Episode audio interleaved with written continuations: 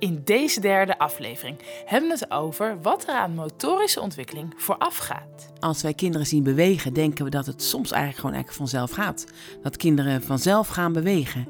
Eigenlijk is dat niet zo. Zo hebben we het onder andere over reflexen, En die reflexen die zijn belangrijk om te overleven. Maar die reflexen zijn ook heel belangrijk om motorisch te gaan ontwikkelen. over automatische bewegingen en wat je hier concreet van ziet bij kinderen in de kinderopvang en in het onderwijs. En dat is ook zichtbaar in de klas. Heel veel kinderen hebben de handen onder de hoofd. Terwijl ze hun handen nodig hebben om in het onderwijs te kunnen schrijven enzovoort. Hanneke deelt hier volop kennis en tips over.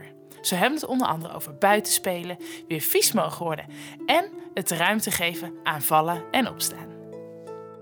Welkom bij mijn podcast. Mijn naam is Hanneke Poot van der Wind. Ik ben oprichter van Sirene voor Kinderen en ik verzorg door het hele land cursussen en lezingen over de ontwikkeling van kinderen. En dit doe ik aan mensen die veel met kinderen werken. Dat kunnen mensen in de kinderopvang zijn, op scholen, kinderartsen, pedagogen. En ik wil ze kennis geven over hoe een kind zich ontwikkelt. Want het blijkt dat daar toch heel veel van onbekend is. En hoe meer kennis we hebben over hoe een kind zich ontwikkelt, hoe meer we kinderen begrijpen, ondersteunen, maar ook dat we veel problemen kunnen voorkomen. Nou, in deze podcast word ik geïnterviewd door Wendy de Groot.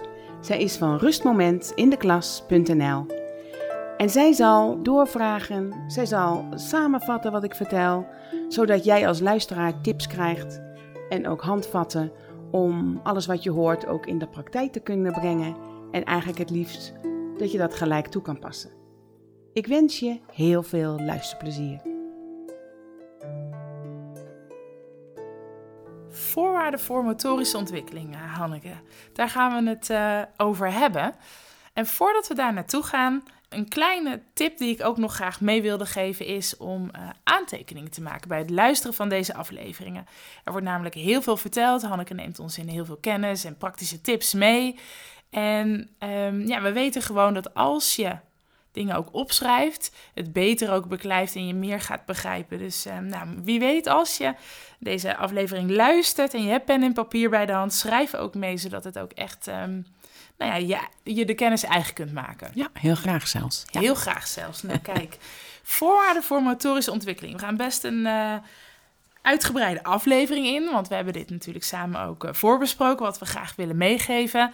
En van tevoren ehm, dacht ik ook, voorwaarden voor motorische ontwikkeling. Je moet me even helpen, want we snappen motorische ontwikkeling, dat het gaat over lopen en over fietsen. Mhm. Maar de voorwaarden, daar ben ik nog wat eh, onbekend mee. Dus wil je ons daar een beetje in eh, meenemen? Ja, het is grappig hè. Als wij kinderen zien bewegen, denken we dat het soms eigenlijk gewoon eigenlijk vanzelf gaat.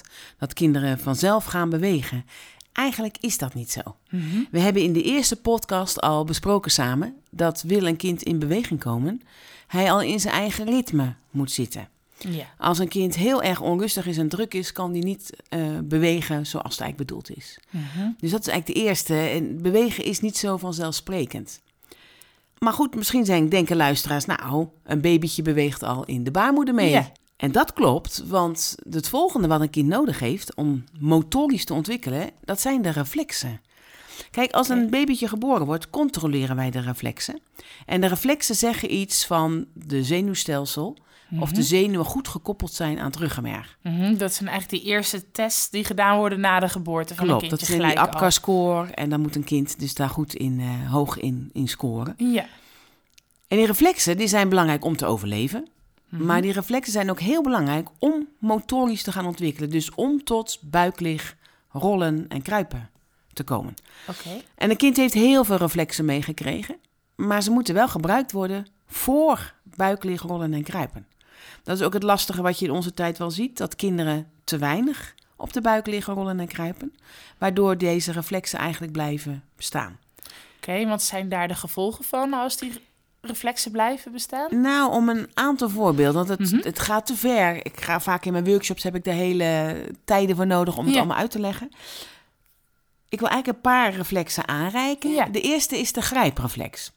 Je ziet als een babytje iets in de handen heeft, dan krijgt het haast niet meer eruit, want ze hebben de grijpreflex. Als je die Mhm. handpalm prikkelt, krijg je die grijpreflex. Die grijpreflex moet wel gaan verdwijnen. Want je kan pas iets gaan begrijpen als je het kan pakken, dus grijpen, maar ook Ja. moet kunnen loslaten. Die grijpreflex die verdwijnt als je de handen helemaal leert open gaan. Dus helemaal laat strekken. Mhm. Dat gebeurt op de buik. Een kind moet veel op de buik liggen om de handen helemaal open te krijgen, zodat die grijpreflex verdwijnt. Ja, dat doen ze op de buik, doordat ze hun handen op de grond zetten en dus een beetje Ja, maar ook in de, in de lucht. Een Oké, babytje, ja. die ligt eigenlijk op het puntje van zijn buik, helemaal gestrekt, handen helemaal open. Ja, En hoe zie je dat in het dagelijks leven als die grijpreflex nog actief is? Dat zijn die kinderen die, ook op school, maar ook die kleintjes al, een, eh, een krijt of een potlood in hun handen hebben en dwars door het papier willen duwen. Dat is een actieve grijpreflex. Dan zeg ik tegen ouders en leerkrachten, leg dat kind op de buik, zodat die handen helemaal open gaan en dan verdwijnt de grijpreflex. Dus dat is een hele andere strategie dan dat we gewend zijn. Want je denkt, een kind duwt te hard, papier gaat stuk. Dan gaan we gauw andere schrijfmaterialen aanbieden. Of we gaan ze tips geven, dat is wat zachter. Ja. Maar jij zegt, Dit is een ga reflex. op je buik liggen. Ja. Kijk naar de reflexen. Ja, het is een reflex die actief is. En een reflex die ontstaat zomaar. Dus dat, dat kun je niet onderdrukken zomaar door te zeggen... doe maar zachtjes Ja. eh, om te schrijven of om te tekenen. Mhm. Dus dat is een hele actieve die je veel ziet. En ja. ja, ik moet eerlijk zeggen... babytjes krijgen soms ook een rammelaar of een sleutelbos in de handen. Ja. Ja, die kunnen ze niet loslaten. Dus dan slaan ze een beetje eh, eh, rond en ook soms tegen hun eigen kopje aan. Vinden wij reuze schattig. Maar ik zeg altijd, een babytje mag nooit iets in zijn handen gestopt worden. Ze mogen pas iets in hun handen hebben als ze het zelf kunnen pakken. Want dan kunnen ze het ook weer loslaten. loslaten. En dan hef, gebruik je dat grijp. Dat is de grijpreflex. Ja, is ook vaak ook wel. Wij vinden het ook heel erg leuk als een babytje je vinger goed vasthoudt. Dat is ook een stukje hechting ook voor, vaak voor ouders. Maar Mhm. verder zeg ik niet prikkelen. Laat dat los, want het is een grijpreflex die moet verdwijnen. Ja. Een andere reflex, om even nog eentje te noemen, is de asymmetrische tonische nekreflex. Heel duur woord. Wat is dat? Als een babytje in bed ligt en er gaat een deur open, dan draait het kind zijn koppetje naar die deur. En wat zie je dan gebeuren? Dat de arm en het been aan die kant waar ze naar kijken, Mhm. die strekken zich. De andere kant buigt. Dat is het begin van het gaan rollen. Mhm. Nou ja, als kinderen niet of weinig rollen, en dat zie ik in ons land eigenlijk te Ja. veel, dan blijft deze reflex bestaan. En hoe zie je dat bij kinderen? Dat zijn kinderen, dat zie je al bij peuters, maar zeker op, op school. Dan zit een kind in de klas op zijn stoel en opeens gebeurt er wat of de deur gaat open. Dus ze draaien opeens hun hoofd om en ze vallen dan van Ja. hun stoel af. Want de ene helft van hun lichaam strekt zich, de andere helft buigt zich. En dat is heel eng voor kinderen, dat ze opeens zomaar van de stoel afvallen. Ze hebben vaak geen idee hoezo en waarom. En soms zie ik ook kinderen zelfs straf krijgen. Ja. Denk, oh, dit is een In ieder reflex. geval aangesproken worden op wat ze nu weer aan het doen Ja, zijn. precies. En dan zeg ik weer, en wat we al vaker zeggen, Ja. snap wat je ziet. Dan kan je het kind gericht aanreiken wat ze kunnen doen om die reflex in dit geval te integreren. Reflexen bij kinderen integreer je door op de buik te liggen, te rollen en te kruipen. Maar dan moet je die reflexen dus wel gebruiken. En dat zijn dus voorwaarden om motorisch te gaan ontwikkelen. Om uiteindelijk naar die motorische ontwikkeling te gaan. Ja. Ja, dus, die, eh, dus je noemt nu eh, in je ritme komen is een voorwaarde. En je noemt de reflexen. En de reflexen, daar zijn er heel veel van. Ja. Nou goed, je geeft ons nu even twee voorbeelden. En ik vind het wel mooi wat je zegt. Ja, je probeer eigenlijk net een laag verder te kijken. Van wat zie je nu? Hé, hey, er valt een kind van de stoel af. Nou ja, Wat is daar de reden van? wat is daar de reden van? En vaak merk ik van ja, dat kind dat zit met te rommelen en die valt weer van zijn stoel af. Ja. Alsof het kind daar verantwoordelijk is, voor is. Dat is dus niet zo. Mhm. Het is een reflex die nog niet goed geïntegreerd is. Ja, en dat is eigenlijk een automatische reactie waar ze dan... Nou, het is een reflex. Ja, het is een reflex waar ze dan reflex. meteen op reageren. Ja. ja. Want je noemt al de automatische reacties. Ja. Dat is dit niet. Nee. Maar automatische reacties hebben kinderen ook nodig. En dat is natuurlijk een heel vreemd woord. Dat Ja. is veel onbekend. Kinderen krijgen vanaf de geboorte ook bepaalde bewegingen, automatische bewegingen mee. Dat noemen we reacties. En die moeten ze hun hele leven oefenen. En deze bewegingen worden aangestuurd door de hersenen. En ja, als je dat je hele leven moet oefenen, geldt dat dus ook voor ons als volwassenen. Mhm.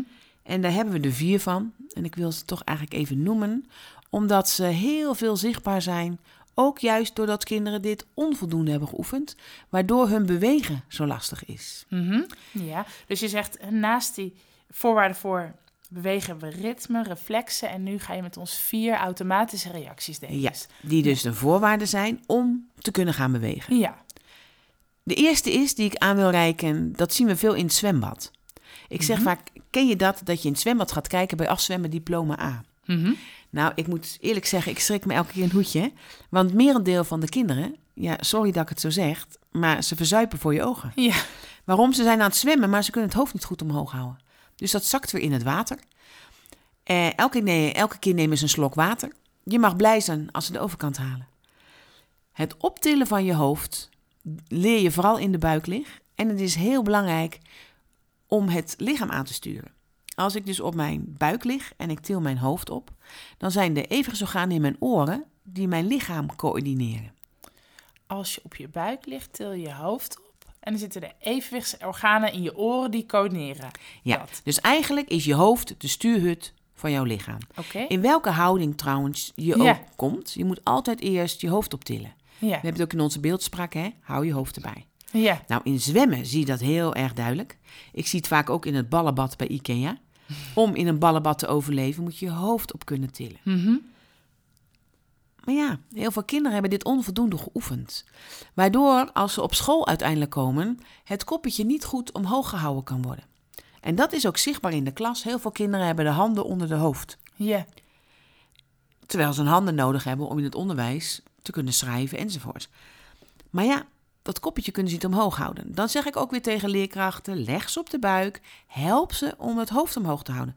Een babytje van een half jaar, en dan mag je altijd tijd bij optellen als het te vroeg geboren is, moet een kwartier lang zijn hoofd omhoog kunnen houden. Een baby van een half jaar, kwartier lang hoofd op. Maar dat geldt ook voor een peuter, dat geldt ook voor een kleuter, dat geldt ook voor een kind in groep 8. Maar als ik wel eens op scholen kom en ik vraag, leg ze eens op de buik, op de grond. Nou, na een halve minuut begint het eerste kind al te klagen. Oh juf, dit doet zeer. Oh juf, hier word ik moe van. En dan denk ik, oh help, die moet het hele onderwijs door. Want ik hoop ook dat je, dat je het kan voorstellen dat als mijn hoofd wiebelt, wiebelt mijn lichaam ook. Ja. Veel onrust in kinderen ontstaat doordat ze het hoofd niet goed omhoog kunnen houden. Hmm. Nou, dan zeg ik, leg ze op de buik. Oefen dat het koppetje omhoog komt. En daarom is zwemles ook zo heel belangrijk. Kijk, in onze tijd merk ik dat ouders denken... oh, snel dat zwemles, verplicht nummer. En dan gaan we daarna iets anders doen. Ja. Maar het zwemmen zelf is een heel belangrijke sport... om hun lichaam te ontwikkelen in het bewegen. Ja, en nou, daar heb je natuurlijk heel erg dat je je hoofd op Ja, zeker. Dat het Ja. hoofd boven water moet blijven. Ja. Maar heel veel kinderen hebben er moeite mee. Mhm. Een ander evenwichtsreactie die een kind echt veel moet oefenen. Eigenlijk vergelijk ik dat vaak met zo'n tuimelaartje. Ik weet niet of je dat sp- zo'n speelgoed kent. Dat zijn die eh, speeltjes die hebben lood aan de onderkant. Ja. En geef je die een zetje, dan kukelen ze niet om, maar ze komen weer. steeds terug in hun middelpunt. Ja. Nou, dat hebben wij ook. Als jij ergens staat en iemand geeft je een zetje, al jouw spieren gaan spannen om overeind te blijven. Nou, dat moet een kind heel goed geoefend hebben.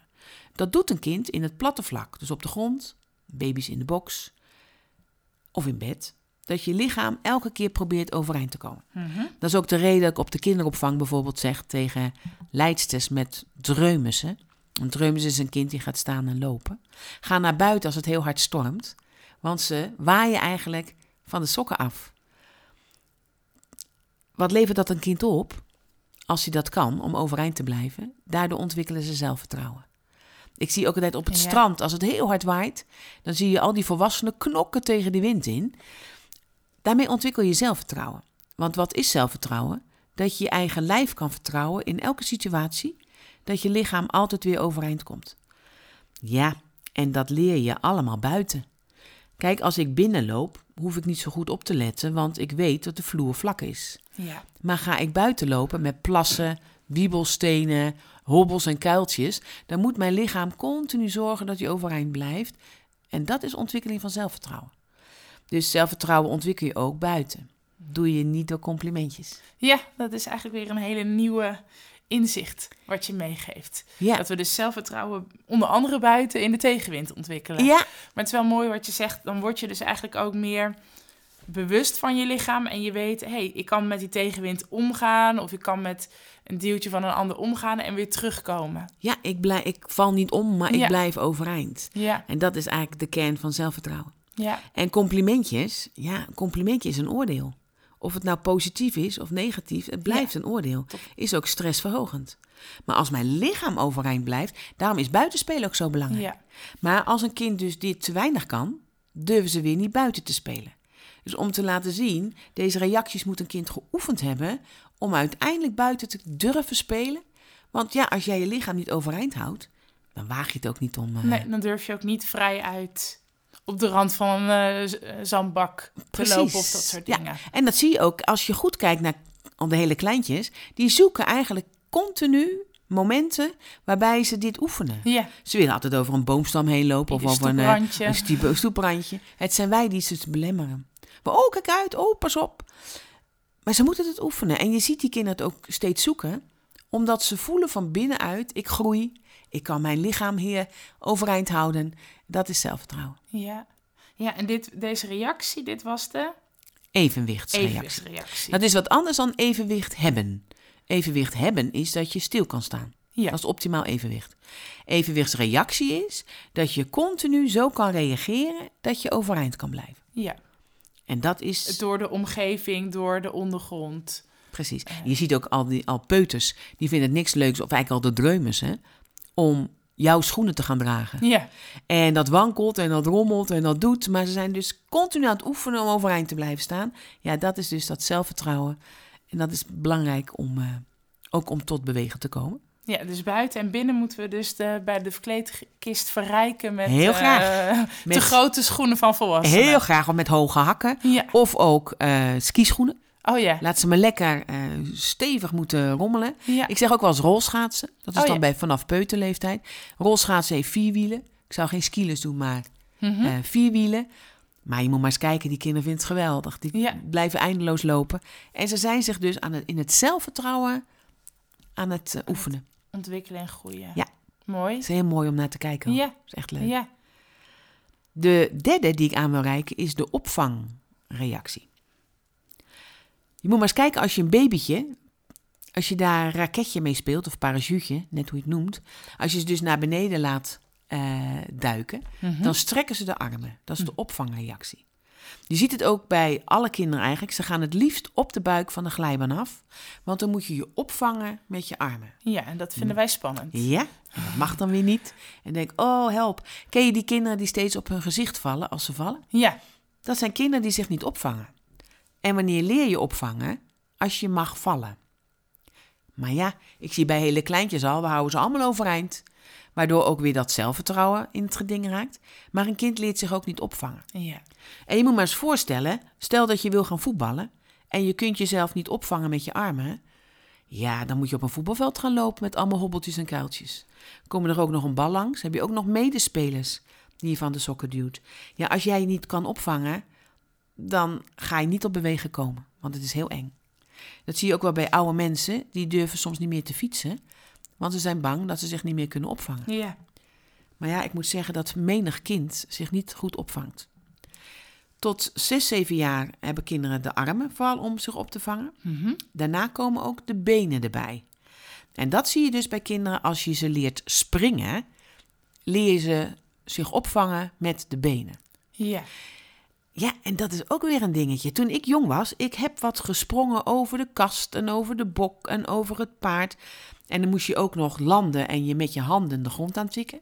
Maar vooral je benen, door je benen buigen om je op te vangen.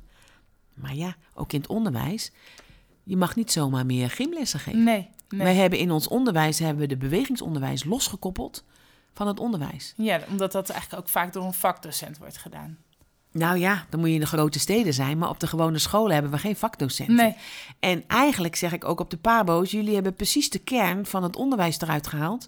Want zonder bewegingsonderwijs is er geen onderwijs mogelijk. Ja. Dus we geven het signaal, ach, het kan wel zonder bewegingsonderwijs. Nee, ieder student moet bewegingsonderwijs hebben gehad om ook te geven, Ja.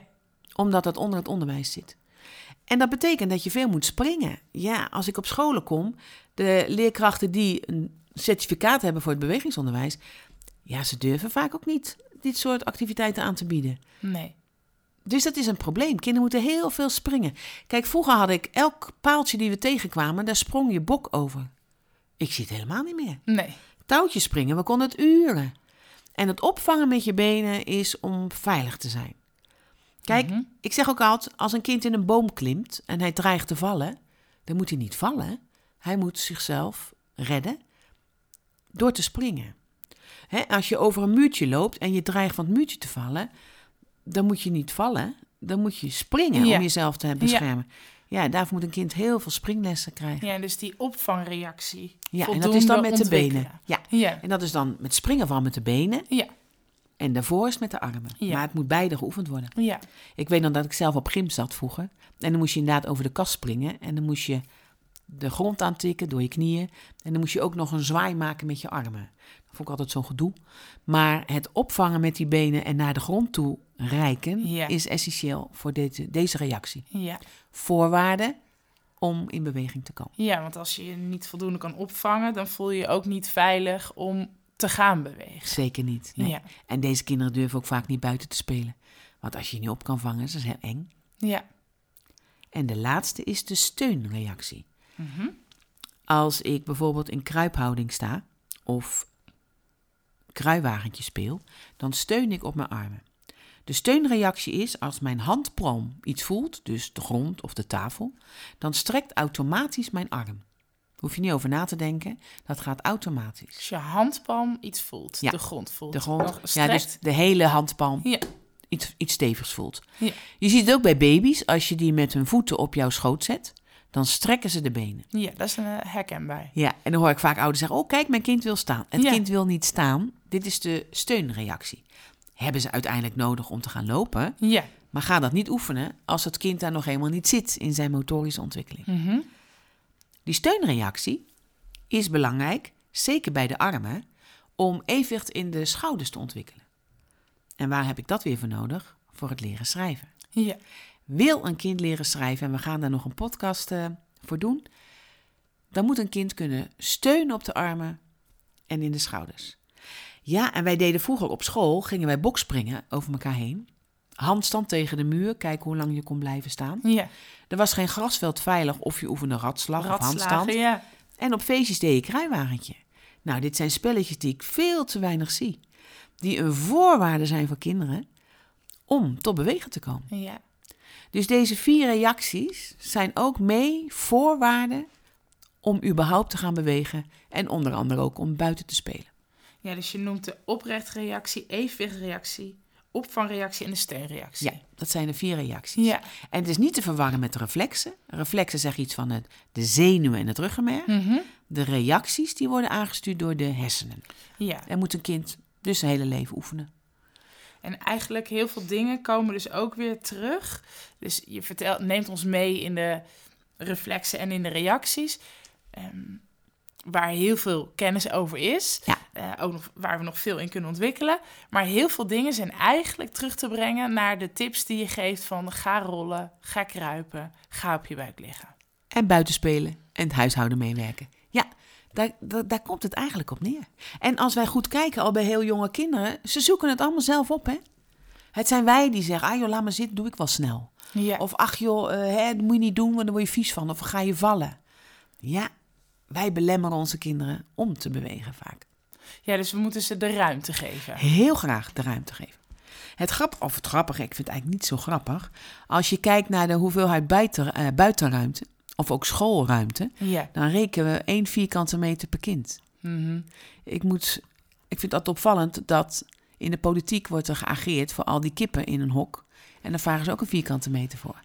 Maar onze kinderen hebben natuurlijk veel meer ruimte nodig. Ja. Kijk, als je stil zit, heb je genoeg aan één vierkante meter. Maar moet je bewegen, dan heb je veel meer nodig. Ze komen ook op scholen die helaas veel te weinig buitenruimte hebben. Veel te weinig ruimte hebben in de klas. Dus die ruimte is daarin enorm belangrijk. Dat kinderen ook daar binnen die ruimte zich veilig voelen om lekker te bewegen. Ja, dat is gewoon echt de ruimte hebben om gewoon Ja? groot te bewegen als die Ja. ruimte er fysiek niet is. Ja, dan worden ze ook niet toe aangesproken. Of ze krijgen steeds, jongens, doe eens rustig. Ja. Joh, dat kan hier niet. Wees voorzichtig. Ik denk, ja, maar...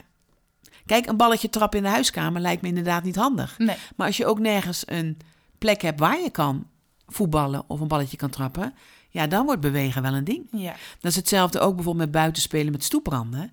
Ja, we hebben haast geen stoepranden meer. Dus dan kan je wel zeggen, joh, jongens, ga lekker stoepranden. Maar ja, als die ruimte ook niet meer zo ingedeeld wordt om het te gaan doen, als we geen paaltjes meer hebben, afgezien of ze kunnen bokspringen, maar dan word je ook niet toe uitgedaagd. Nee. Dus de omgeving is heel belangrijk om kinderen uit te dagen om te gaan bewegen. ja, dus daar kun je, eh, als je werkt met kinderen, ook naar kijken. Heel dat graag. je die ruimte zoveel mogelijk probeert aan te bieden. Ja, ik kom natuurlijk op heel veel locaties, zowel in de kinderopvang als op scholen, waarvan ik denk, oh, ik zou hier zelf niet eens leuk vinden om te bewegen.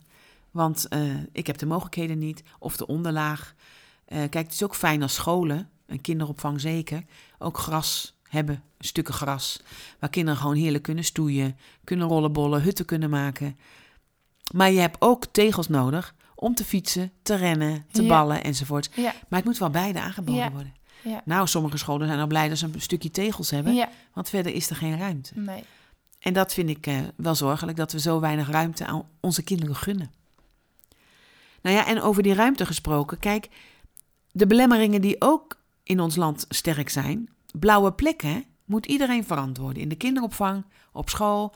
Ik zeg vaak tegen ouders, je hebt geen garantie dat je je kind aan het eind van de dag net zo terugkrijgt als dat je het 's morgens gebracht, hebt. Een Ja. kind hoort blauwe plekken te hebben, bulten, schrammen. Want dat zijn leermomenten. Dat zijn Ja. eremedailles. Maar ja, de blauwe plekken zijn wij in Nederland totaal in doorgeschoten. Ja, dat Kind- zijn eigenlijk dan leermomenten om je lichaam te leren, om dat zelfvertrouwen ja, weer te en bouwen. te merken van... En je ziet ook de hele, hele kleintjes die leren lopen. Die vallen en staan op. Ja. Die vallen en staan op. Ja. Maar ja, als wij zeggen, hoe je mag niet vallen... Ja. dan leren ze ook niet meer opstaan. En dat heeft later ook, op latere leeftijd, heel veel impact. Ik zie steeds meer kinderen die, niet meer, die zijn bang fouten te maken. Ja, Maar je moet vallen om weer op te staan. Het leven zit vol falen en opstaan. Maar dan moet een kind eerst lijfelijk hebben mogen doen. En dat is niet meer vanzelfsprekend. nee. Daarbij komt ook dat heel veel kinderen niet meer vies mogen worden. En dan denk ik, ja, als jij niet wil dat je kind vies wordt, geef ze dan een overrolletje mee of een eh, regenpak. Ja, Maar zorg dat die kinderen alsjeblieft vies mogen worden. Dat is ook een ding. Ik krijg vaak op school en dan zeggen ouders: ja, die schoenen zijn nieuw, de broek is nieuw. Wil je die dan, wil je daar voorzichtig mee zijn? ja, Dan zeg ik tegen ouders: doe ze oude kleren aan. ja. Alsjeblieft, ga er niet bovenop zitten. En leerkrachten, maar ook leiders hebben helemaal geen tijd om continu op te letten of het kind wel of niet vies wordt. Dat is ook niet aan school om dat te doen. Nee. Aan school en kinderopvang is wel dat kinderen met zand en met modder en in de eh, plassen mogen stampen. En dat is wat een kind moet kunnen. Ja, gelukkig zijn er wel, m, merk ik steeds meer groene kinderdagverblijven, in ieder geval in de kinderopvang, waar kinderen, tenminste mijn kinderen zaten op een agrarisch Ja, kinderdagverblijf, geweldig. waar ze standaard de overalletjes aankregen. Als er plassen buiten lagen, kregen ze pannetjes en lepeltjes om in die plassen te gaan Heerlijk. spelen en te stampen. Heerlijk. Dus- En dat is de bedoeling. Ja, Maar helaas zijn er maar weinig van. Ja, en ik, nou ja, we hopen dat nu nog Ja, wat meer in het licht te zetten. Hoe belangrijk dat is eigenlijk. Want dat is denk ik wel mooi wat jij meegeeft. We, we zien wel dat dat belangrijk is. Maar dat heeft gewoon ook later veel effect. Als, je, het als kinderen later nog bang zijn om fouten te maken, omdat ze eerder in hun leven nooit echt de ruimte hebben gehad om te vallen, ja, dan wordt het ook. Ja, Het wordt heel ingewikkeld voor ze. We maken kinderen soms onzeker. ja, Als ik ook op scholen kom, kinderen komen soms, soms continu bij je. Doe ik het goed, juf? Moet het zo? Is dat, is dat goed wat u wil? En dan denk ik, nee, dat is niet de bedoeling. Het kind moet ervaren hebben, als ik het, als dit of dat doe, dan groei ik daarin. En dat, dat kan een baby al leren. ja, Als een baby eindeloos gaat herhalen totdat hij het kan, dat geldt voor ieder kind. Mhm. Een baby gaat ook niet steeds zeggen, doe ik het goed. Maar we hebben dat al bij kinderen weggehaald. Door ze en steeds naar voren te duwen en niet de ruimte te geven om eindeloos te mogen falen. ja. Ja. Ja, dus eh, nou ja, mooi in ieder geval die voorwaarden voor ontwikkeling. Je noemt eigenlijk, als we toch even teruggaan, je noemt het in ritme zijn. Je neemt ons mee in de reflexen, in de reacties. Nou, je vertelt ons nu eigenlijk ook dat we de ruimte, letterlijk de ruimte in vierkante meters, maar ook gewoon de ruimte, de vrijheid om te mogen vallen nodig hebben. Ja. Ehm, hebben we dan alles gehad voor de voorwaarden voor motorische ontwikkeling? Nou, er zijn nog wel een aantal dingen die ik wil Ja. benoemen. Ik heb nu steeds de, over de motorische ontwikkeling. Dat Ja. is dus de kwaliteit van bewegen, hè, de buik liggen, rollen en kruipen. we hebben ook nog de lichamelijke ontwikkeling. Wat is de lichamelijke ontwikkeling? Dat je je hart traint, dat je je longen traint, dat je je spierkracht traint, dat je met conditie bezig bent. Ja. Wat is het verschil tussen de motorische ontwikkeling en de lichamelijke ontwikkeling? Als een kind één rondje om de zandbak fietst, is hij motorisch bezig.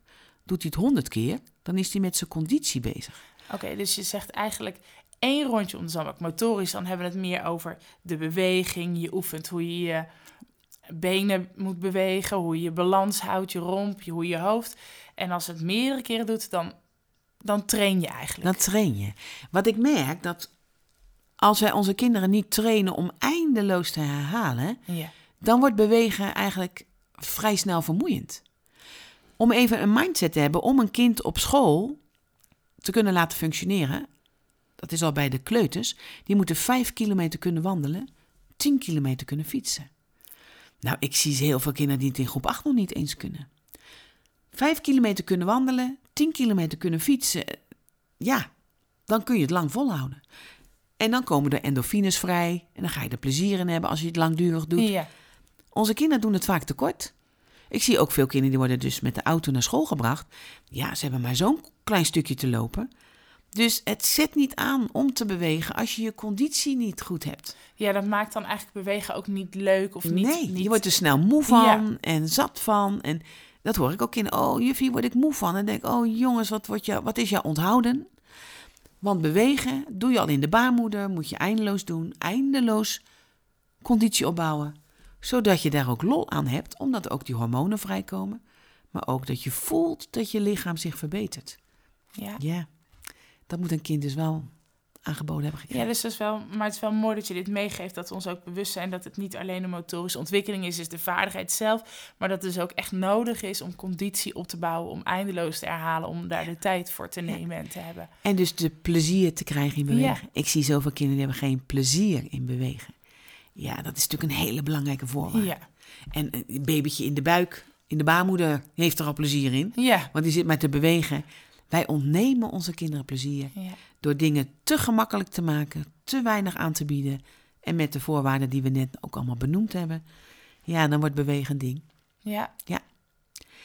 En wat ik eigenlijk ook wil aanreiken, en dat zie je vooral in de bovenbouw van basisscholen, maar je ziet ook al bij jongens al eerder, dat zijn de hormonen die een enorme rol spelen in het bewegingsbehoefte, maar ook in het bewegen zelf. Mhm.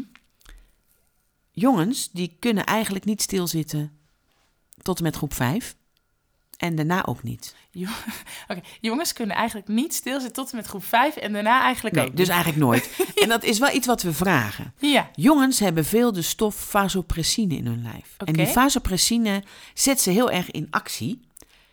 En dat zie je ook in de bovenbouw. Daar komt ook nog de testosteron in de puberteit bij. ja, komt er nog bij. En die hormonen zetten een kind enorm in bewegen. Dus die jongen hebben, kinderen, jongens, maar er zijn ook wel meiden bij, die hebben enorm behoefte om te bewegen. Maar ja, wat zeggen wij? Blijven zitten op je stoel. Ja, En we weten allemaal dat zitten schadelijk is voor een kind. En dat bewegen belangrijk is. Maar ja, als we daar continu maar in dammen, omdat wij niet doorhebben dat zo'n kind wil bewegen. Jongens hebben sowieso veel bewegingsbehoeften. Doen dat ook vaak met bewegingen waarbij ze elkaar mogen aanraken. Mhm. Dus het is voetbal en rugby en stoeien. Meisjes hebben ook veel behoefte aan bewegen. Alleen zijn die bewegingen vaak anders. En ook vaak minder met contact met anderen. Dus die dansen graag, doen kunstjes. eh, tafeltennis, beachvolleybal. Dat zijn dan vaak Ja. de activiteiten, zeker in de bovenbouw. Maar jongens zoeken continu bewegingen om die opgebouwde spanning van bewegingsbehoeften in hun lijf te kunnen ontladen. ja, en dat komt dan doordat ze eh, bepaalde stoffen in hun lichaam Mm. meer hebben, anders hebben dan meisjes. Ja, al hebben meisjes ook vasopressine en testosteron, Ja, maar vaak in veel mindere hoeveelheid. ja, Waardoor die dus stil kunnen zitten. Vinden wij allemaal geweldig Ja. vaak, hè? Die rustige meisjes. Maar de jongens die hebben daar veel meer van. En die laten zien dat ze beweging nodig hebben. En te apart is in ons land, is dat we kinderen tot rust willen hebben op de stoel. ja, Terwijl wat deze kinderen laten zien aan veel bewegingsbehoeften, dat dat juist is wat ze nodig hebben. Dus ook daarin reageren we vaak tegenstrijdig. Oh, pas ook zei je moeder. Oh, mijn kind kan al stilzitten op zijn stoel. Vind ik zo fijn. Dat is kind twee jaar. Ik denk, een kind van twee moet niet stil kunnen zitten op een stoel. Die moet eindeloos bewegen om zichzelf te ontwikkelen. Dus onze wereld, onze maatschappij is heel tegenstrijdig. We dammen ook bewegen in. Omdat we niet begrijpen dat die hormonen kinderen drijft om te gaan bewegen. Ja, dat dat daar eigenlijk eh, onder zit. Ja. ja. Ja, dus eigenlijk zeg je, geef ook hier weer die ruimte voor beweging. Snap wat je ziet en Ja. bied ze aan wat ze nodig hebben. Ja. En kinderen moeten gewoon de hele dag bewegen. En dat is het ideale voor buiten, dat ze daar eindeloos kunnen bewegen en veel ruimte hebben. Maar ja, daar is ons land natuurlijk ook wat ingewikkeld in. Ja. Heel veel ouders durven hun kinderen niet meer buiten te laten. Sowieso door het verkeer, maar ook door alle indianenverhalen die we veel horen. Ja, en ouders hebben niet altijd meer de zin of de tijd ook niet om mee naar buiten te gaan. Dus kinderen worden aan alle kanten ingedampt. En we zetten ze maar achter de computer, waardoor de bewegingsbehoefte alleen maar groeit. En kinderen daardoor niet echt goed tot bewegen komen. Ja. ja, dus zo kom je eigenlijk weer terug dat dit eigenlijk voorwaarden zijn voor de motorische ontwikkeling. Ja, om sowieso te- tot bewegen te Ja, komen. om uiteindelijk tot bewegen te komen en wat je eigenlijk ook zegt, om plezier te Ja, hebben en te behouden aan Precies, bewegen. precies. Ja. Ja, eh, ik geniet als ik een kind zie bewegen. Maar je zag ook pas een kind die dan in de plassen zit te stampen en te doen. En ja, dat, daar kan ik zo van genieten. Dat zo'n kind eh, zoveel plezier heeft om dat te doen. Maar ja, als je dan een ouder hoort zeggen: Oh, maar ze wordt helemaal nat. Dan denk ik: Ja, dat is de consequentie. Ja. Maar voor het kind is het niet erg. Nee, Als het regent, ga met die kinderen naar buiten. Want kinderen hebben er geen last van. Het zijn wij volwassenen die zeggen: Oh, het regent. Nou, we blijven maar binnen. Alsjeblieft naar buiten. Dus ook daarin belemmeren wij kinderen om te bewegen. ja, dus geef ze de ruimte om uiteindelijk dus tot bewegen en de motorische ontwikkeling te komen. Graag. Ja, Nou, je hebt ons eh, meegenomen in, eh, nou ja, in een groot, ons een groter beeld gegeven van de motorische ontwikkeling, dat daar gewoon voorwaarden aan vooraf gaan en eh, welke daar zijn. Je hebt hier ook een boekje over geschreven, over motorische ontwikkeling. ja dat klopt. Toch? Eigenlijk twee, motorische ontwikkeling, maar ook bewegen is de basis. Mhm. Waar deze dingen ook eh, allemaal in genoemd Ja, worden. dus als je het nog na wilt lezen via jouw website www.sirenevoorkinderen.nl kun je deze boekjes eh, aanschaffen die eh, ik je heel erg kan aanbevelen. En, eh, en ik weet dat ze ook op Pabo's worden aanbevolen. Klopt. Ja, en en in het eh, Ja. verplichte boekenplan zitten. Ja. Ja. Hanneke, als we naar deze aflevering kijken over voorwaarden voor motorische ontwikkeling. Nou, je hebt ons al best wel dingen meegegeven, maar wat wil je als afsluitende woorden? Wat wil je dat we, eh, nou ja, wij als professionals, ouders, wat we gaan doen? Wat we misschien juist gaan laten of nooit meer vergeten? Kinderen de ruimte geven om heel veel te bewegen. Ja. En ik blijf het toch zeggen dat je snapt wat je ziet. En kinderen niet inperkt in hun bewegingsbehoeften. Want het is voor hun hele leven waardevol om heel veel te bewegen. Snap wat je ziet en geef de ruimte. Graag. Dankjewel.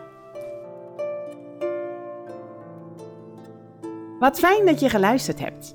Wil je meer informatie? Ga dan naar www.sirenevoorkinderen.nl Wil je deze podcast delen met collega's of misschien wel op sociale media? Dan mag dit natuurlijk. En voel je vrij je vragen aan Hanneke te laten weten. En tot de volgende podcast.